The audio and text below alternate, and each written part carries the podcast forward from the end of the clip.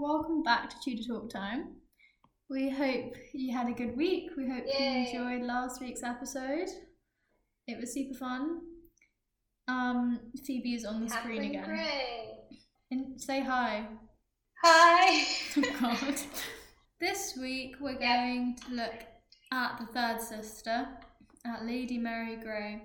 So, Lady Mary Grey was the third and youngest surviving daughter of um, Lady Frances Grey and her husband Henry Grey. And she was born around 1545 at Bradgate Park, which is sort of near Leicester, and it's been the main place of residence for the entire Grey family. And we've talked about it a lot in our other episodes on Catherine and Jane. Now, just a bit of context on Mary. It is most likely agreed upon by everyone that she was a dwarf, that she had dwarfism, because just the nutrition at this time anyway was pretty poor. So people were already short, like five foot uh, was a normal height, and under five foot was also a normal height. So Mary would have had to have been extremely short for it really to be recognisable and noteworthy, and it was noteworthy. People commented on it all the time. And so we also need to bear that in mind when looking into Mary because most of the sources on her tend to focus on her physical appearance rather than really her actions or her thoughts. Um, and it's also likely that she had scoliosis, which would have given her sort of a hunched back or some sort of crooked back. And based on the religiousness in the Tudor era and, you know, the past in general, uh, there was a common belief that if you were sinful or wrong or your parents had done wrongdoing, then it would manifest itself visually. So that's why the hunchback people didn't have the best opinions of Mary from the get go.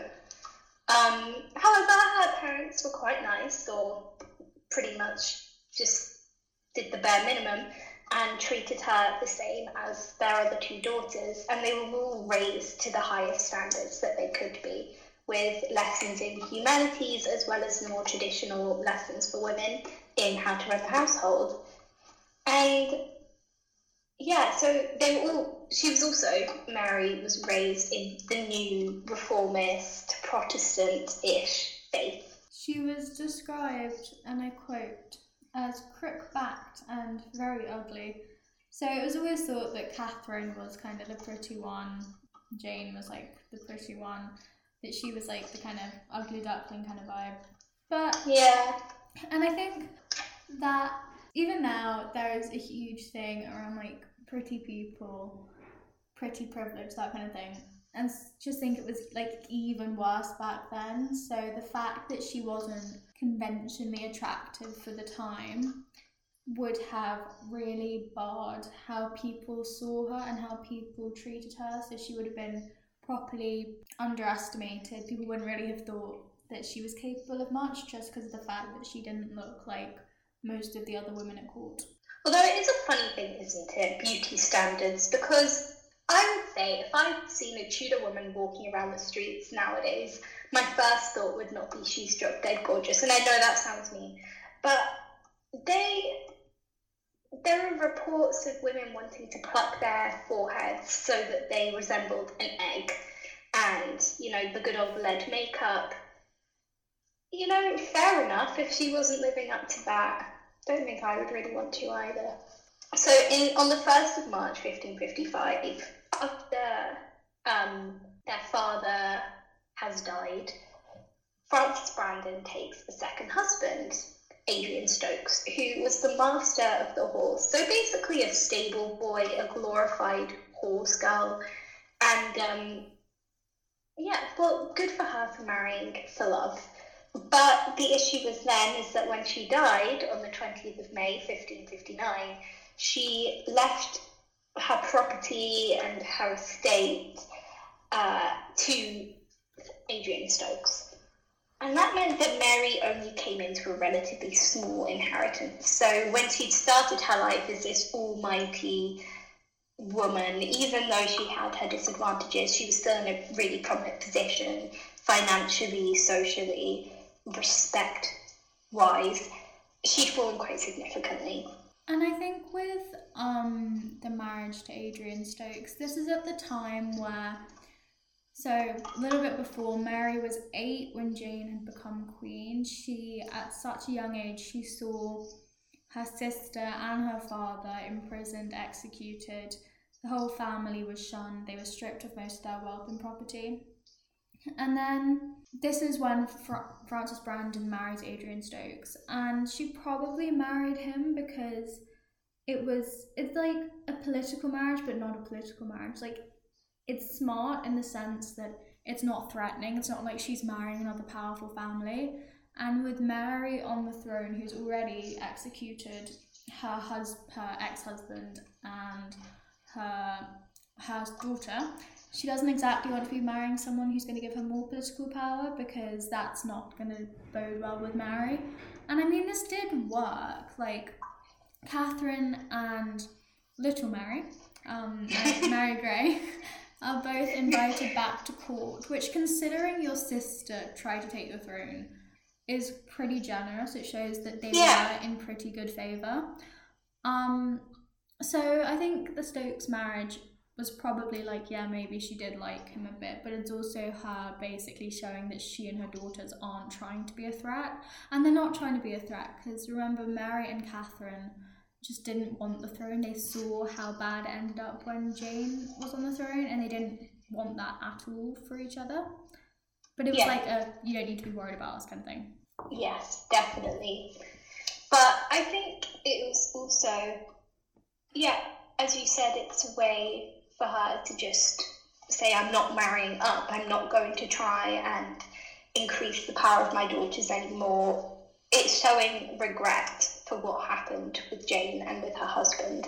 And it's interesting that even though their mother took this action, both Catherine and Mary would go on to do possibly some silly things, is the best word I can think for it. And we've already discussed Catherine in our last episode. But on the 16th of July, 1565, Mary secretly weds the Queen's Sergeant Porter, a man named Thomas Keys. And just a bit on Thomas Keys, he was the son of Richard Keys, and uh, who was like an esquire of East Greenwich in Kent, um, which is a really minor gentry family. He was more than twice Mary's age, and was a widower with six or like six or seven children, and was also six foot eight roughly, with Mary being under under five feet or very actually much under five feet, maybe even under four feet. So I find that funny. I don't know if I should find that funny. That if you imagine, I mean, I'm I'm five foot three, and I feel silly standing next to Lara sometimes, and there's probably only about two inches between us. I can't imagine the difference. I know that isn't what I should focus on right now, but it is just insane, really. Um, and well, I would quite like to do a bit of a, a dive into this marriage. So, on the one hand, it is a bit of a threat because Mary is still very close in line to the throne. Her getting married, in theory, she could then have male heirs who could be heirs to the throne. I understand in that regard how it's a threat and why that is a really stupid decision for Mary to not get approval from Elizabeth. But on the other hand, Mary was never really a front runner from the, for the throne either. I mean, as we've talked about her dwarfism, it threw into question whether she would be able to have children. And also, the, the, the views on Mary were not very positive. I mean, we've already had the wonderful quote from the Spanish ambassador, which called her little crook-backed and very ugly. And I wouldn't say that about somebody I liked very much, so, you know.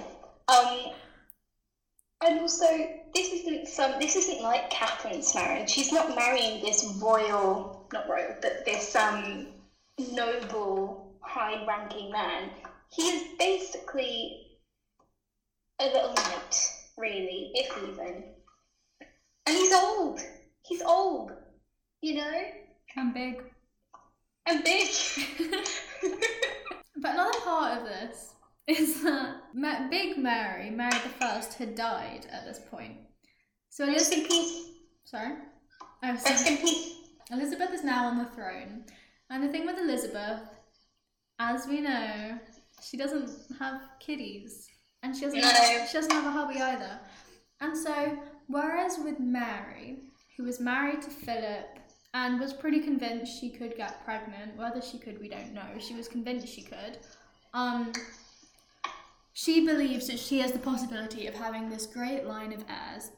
Elizabeth knows that's not what she wants. She's not going to have a child. So the Grey girls are so much more threatening to Elizabeth than they were to Mary. They're also threatening because they're Protestant. And one might go, oh, two Protestants. That's brilliant. They shouldn't threaten each other. But no, they do No. threaten each other. Because Elizabeth's Protestantism is not very Protestant. It is like, eh, I'm a bit reformist, but I'll let people do what they want, basically. Um, and the Greys are more Protestant than that. So, to people who want hardcore reform, the Greys are a much better option. And they're also more likely to marry and produce a son, and an heir from the Greys would be very legitimate and very threatening to Elizabeth. Elizabeth was not always hostile to the Grey sisters. I mean, when she succeeded to the throne, she appointed Mary Grey as one of her maids of honour and granted her a pension of £80. And as we've discussed, with her being a little bit shafted by her mother's death the following year, this did give her a bit of security at court. Unfortunately, it is all going to go downhill, but you know, it was nice to begin with. But yeah, with the kind of we were talking about the marriage, the marriage itself, I think they were so close but so far at the same time to getting away with it. So they only had one witness to the actual ceremony, which was this servant girl called Frances Godwell, who, bearing in mind, was also being very cautious about being there at all because Mary, little Mary, Mary Grey, doesn't want any of her fancy friends to get in trouble, basically. But then the after party had like loads of people and loads of super famous families. So I'm like, honestly, she tried, Bit of a mistake. but at the same time, she wanted a party. Um, we are of the same mind. I get her. I get how she thinks. but she could have just been a bit practical for a little bit longer. Because then later on, I'm going to skip ahead just to tell the story a little bit. But later on, Keys actually agrees to annul the marriage. But then the problem is, there were so many witnesses, not to the actual ceremony, but to the party afterwards, so they can't annul because there were like hundreds of people there. I don't actually know if it was hundreds, but a lot. There were far too many people to annul a marriage because there were so many people there. Anyway, yeah. I mean, definitely, this wedding problematic. But also the, Um, the timing of the wedding. So with Catherine, Catherine, as long as Catherine's alive, Mary can kind of relax a bit. She's like second in line, second to take the throne after Elizabeth would die. So she's got a sister in front of her. That's all fine. And Catherine's in line even when she's in prison, bearing in mind. So maybe that's why she felt a bit risque, wanted to have a party. Yeah. She thought she was safe. But the main thing is that she had a secret marriage like around the same time as Catherine was in prison for a secret marriage. And even if Elizabeth adored Mary, she cannot be seen to be treating one sister differently to the other for a punishment Yeah. for like an offence which is still as bad. Because even though she's not marrying a super high ranking family, it's still a marriage that didn't go checked by Elizabeth. And a No, 100%. And it's a marriage that could potentially produce male children. Exactly. Whatever their size may be, they are then varying heights. very tight. Um, and we also see that she's getting quite strong influence from William Cecil, and he wrote that the Sergeant Porter, being the biggest gentleman of this court, has married secretly the Lady Mary Grey, the least of all the court. The offence is very great. So, It's a very great her offence, closest, clearly. very great offence. Um, I also like the biggest gentleman of this court, as if that adds to the scandal. He's not Perhaps if he were average height, it would be okay. Yeah. Because he's so tall. Um, at least you'll always see him coming. You really can't get past this whole six eight thing. it's so it's so baffling. Um, so it's not like Elizabeth is being surrounded by people who are kind of encouraging her to be more lenient uh, as well. And then ten days later, or around that time, we're not quite sure. Know? she Elizabeth orders that both of the people, the pair of them, are to be interrogated and they're thrown into separate jails. She is not doing this thing, putting them close to each other again. She's not having another No. Catherine Sitch. No more secret babies. No more jail babies. And she's more jail babies. I found this really cool. She's kept in the prison room, but she's kept in the prison room in Chequers, which is where the PM has his little holiday house. And actually, you can still see on the walls some of the drawings and things she wrote when she was bored out of her mind and so scared. So I think that's quite funny, just like Boris Johnson going down for his family holiday, and it's like Mary Grey writing on the walls, like, I hate this, get me out of here, kind of thing. Just for like context as well, Lara said that whole sentence with a bright smile on her face, saying when she was bored out of her mind and terrified. like, It's, I, f- I feel like I, in these podcasts I sound like the most heartless one out of the three of us. no, no, I don't think It's probably true. Um, she wasn't allowed any guests, and whereas last week Katie was talking about how prison is actually quite nice, not prison, but prison, you know, their prison. Her prison was not that nice. She's not allowed any guests. All her money is taken away. And she wrote a lot of letters, basically. She wrote to William Cecil, she wrote to the Queen, just begging to get out of there. And if you thought her sitch was bad, poor Thomas gets even worse, and they shove him into Fleet Prison. And, I mean, he's put in solitary confinement. I mean, you can tell he's pretty desperate because she, he is the he agrees to have an annulment even though it can't go ahead. But for him, for him, this marriage is quite good. He's marrying up in rank, so he should be the one who's trying to hold on to it more hypothetically. But he's obviously having a really crap time. I mean, not to suggest that children are like, you know, better than no children, but he does have six or seven of them, and I think he has arguably a bit more to fight for than Mary. Mary just has him. She doesn't have any sisters, she doesn't have a mother, she's a stepfather who she may or may not have a good relationship with. I mean, now she doesn't have any money or land. It's basically Mary, all she has left is this marriage. He's, he's a family. He, he has He has a job. He has a job. He has kids. He's got a life, and she, her life is the prison room at Chequers. And you know, honestly, looking at Chequers, it's not bad. Better than Fleet. He probably Better can't even stand up straight. Yeah, exactly. But Mary, nonetheless, was miserable. She, her first letter that she wrote to the Queen was very blunt. She completely just put it straight. I am so unhappy, a creature. And she actually, I find this really interesting. She signs the letter her maiden name, almost as if like a, I'm not married, take it back, just get me out of here kind of thing.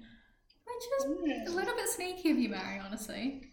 Because I get, I get Thomas going, I have stuff to get back to, let's get an annulment, but she has got nothing. Neither of these people have loyalty. Death marriage do us part. Trust. No, till Elizabeth do us part. That's not what you said, is it? That's not what you agreed That's to. not what you said. You didn't say it until prison is a bit uncomfortable. you said until death. Until I get bored in the prison room. No. Two years later, Mary is sent to live with her step grandmother, Catherine Willoughby. And Catherine Willoughby actually said that Mary was so depressed that she refused to eat. And actually, a year after Mary sent to live with her step grandmother, Thomas Keys is released from Fleet Prison. I'm happy for him. And Me too. you know what he does? He writes to Elizabeth asking if he can live with Mary again. So after Mary's gone whining to Elizabeth, going, I'm not grey anymore, he's fighting for her after he gets released, knowing full well she could just put him back in there. That's a real one. I want a man like that.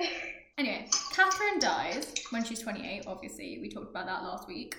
But that means when Catherine dies, Mary is next in line to the to the throne, which is why I find it so crazy that just like I'd never heard of her. She was literally next in line to the throne. That's a pretty powerful position. But it is true, like at this time, there are a lot of disputes around the succession. It's not decided fully that she would be next in line. So there are other people who the throne could pass to, notably Mary Queen of Scots. Big beef there. Don't even want to get into that one. but as we need to remember, Mary Grey didn't ever want to be queen. So she doesn't see it as her throne. So we don't, don't really know. Anyway, she never took any te- steps to claim it either. And then we have another year later. She's moved again to live with a man called Sir Thomas Gresham. He is quite well renowned in Tudor England at this time for being basically a complete, proper, old, grumpy, old man kind of person. And basically, him and his wife just hated having her there, which is like it's not her fault she's there. So I do feel a bit bad. I do. I feel for her here, but they hated having her there, and they just made basically life hell for her. In 1571, our lovely Thomas Keys, he died, probably from health problems that he picked up from prison, and Mary was distraught. And obviously, Gresham, Sir Thomas Gresham, is not having this distraught. He is just really pissed off, and he writes to Elizabeth. He goes, "Please get her out of my house." Basically, Elizabeth goes, "No." Um, what what can you do? But then in 1572, because Keys is dead, basically, Elizabeth finally gives Mary her freedom. And Yay! Ooh, Mary goes to live with her stepfather, Adrian Stokes, who has another wife now. And she is very smart with her money. So within a year, she's actually able to pay for her own house with servants. So she's quite an intelligent gal, as we can see. Um, Mm-hmm. she and then she just lives like she lives the good life, you know. She goes on carriage rides, she reads books, um, she hangs out a lot with her friends and family, and she actually becomes very close with Thomas Keyes's surviving children. So she becomes godmother to one of his grown-up children, which is lovely. Um, and this whole time, she is still trying to reform that relationship with Elizabeth. And she's sending letters, doing all of that. And then, bingo, in 1574, she sends Elizabeth a New Year's gift.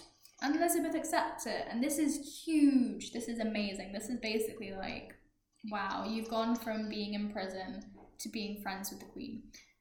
Um, and it goes further. In 1575, Elizabeth gives Mary some of the income from her family property. So basically, the crown had been taking the income from the properties that were taken away because basically all of them were in jail at some point. Um, and she gives her some of that income. And in 1577, Mary is appointed maid of honour to the Queen, and that's incredible. And they're really good friends, and things go really well until like a year later, where she gets the plague and dies on the 20th of April at 33 years old. But up the until good then, end. up until then, it was great. Um, Well, minus the prison time. The last year, wonderful. yeah, she had a really good last year. and she writes her will when she can tell she's dying. And she asks Elizabeth to sort out kind of her funeral stuff. Um, and her funeral, as a true maid of honour, has a procession, and her coffin is delivered into Westminster Abbey. And she's buried with her mother, Lady Frances Brandon. With there's no like marking on her on her tomb, casket, grave, I don't know. Um, but she is buried with her mother. And that is the end of Mary's life. And so, yeah, her life went pretty well for that last year.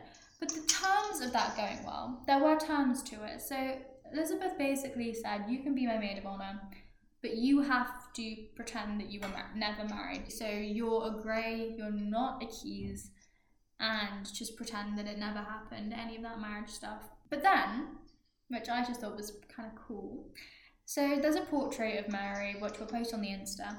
But in the portrait, she's sat there looking very serene, all that. On her hand, you can see her wedding ring. And so, And so it's not like a outward, you know, but it is kind of like a little thing to say.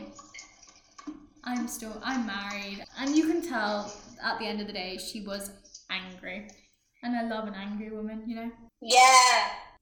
Ooh, and you know what? She is the only one out of the Grey siblings to actually have a relatively normal death. She dies how she was born, a lady, and is treated as such after death, which, in a way, I would say is a win. I think she's a huge win for having a family of traitors and becoming maid of honor to the queen in your last year. I think that's a that's a massive win. And I find it so weird that I didn't know anything. I'd never heard of her because she was like next in line to the throne and Yeah. a massive success story. What a woman. What a woman! Oh, well, thank be- you so much for listening. Yeah, thanks. We hope you enjoyed it, and we'll see you next week on Shoot. Shoot It doesn't really work with this delay, but anyway, bye.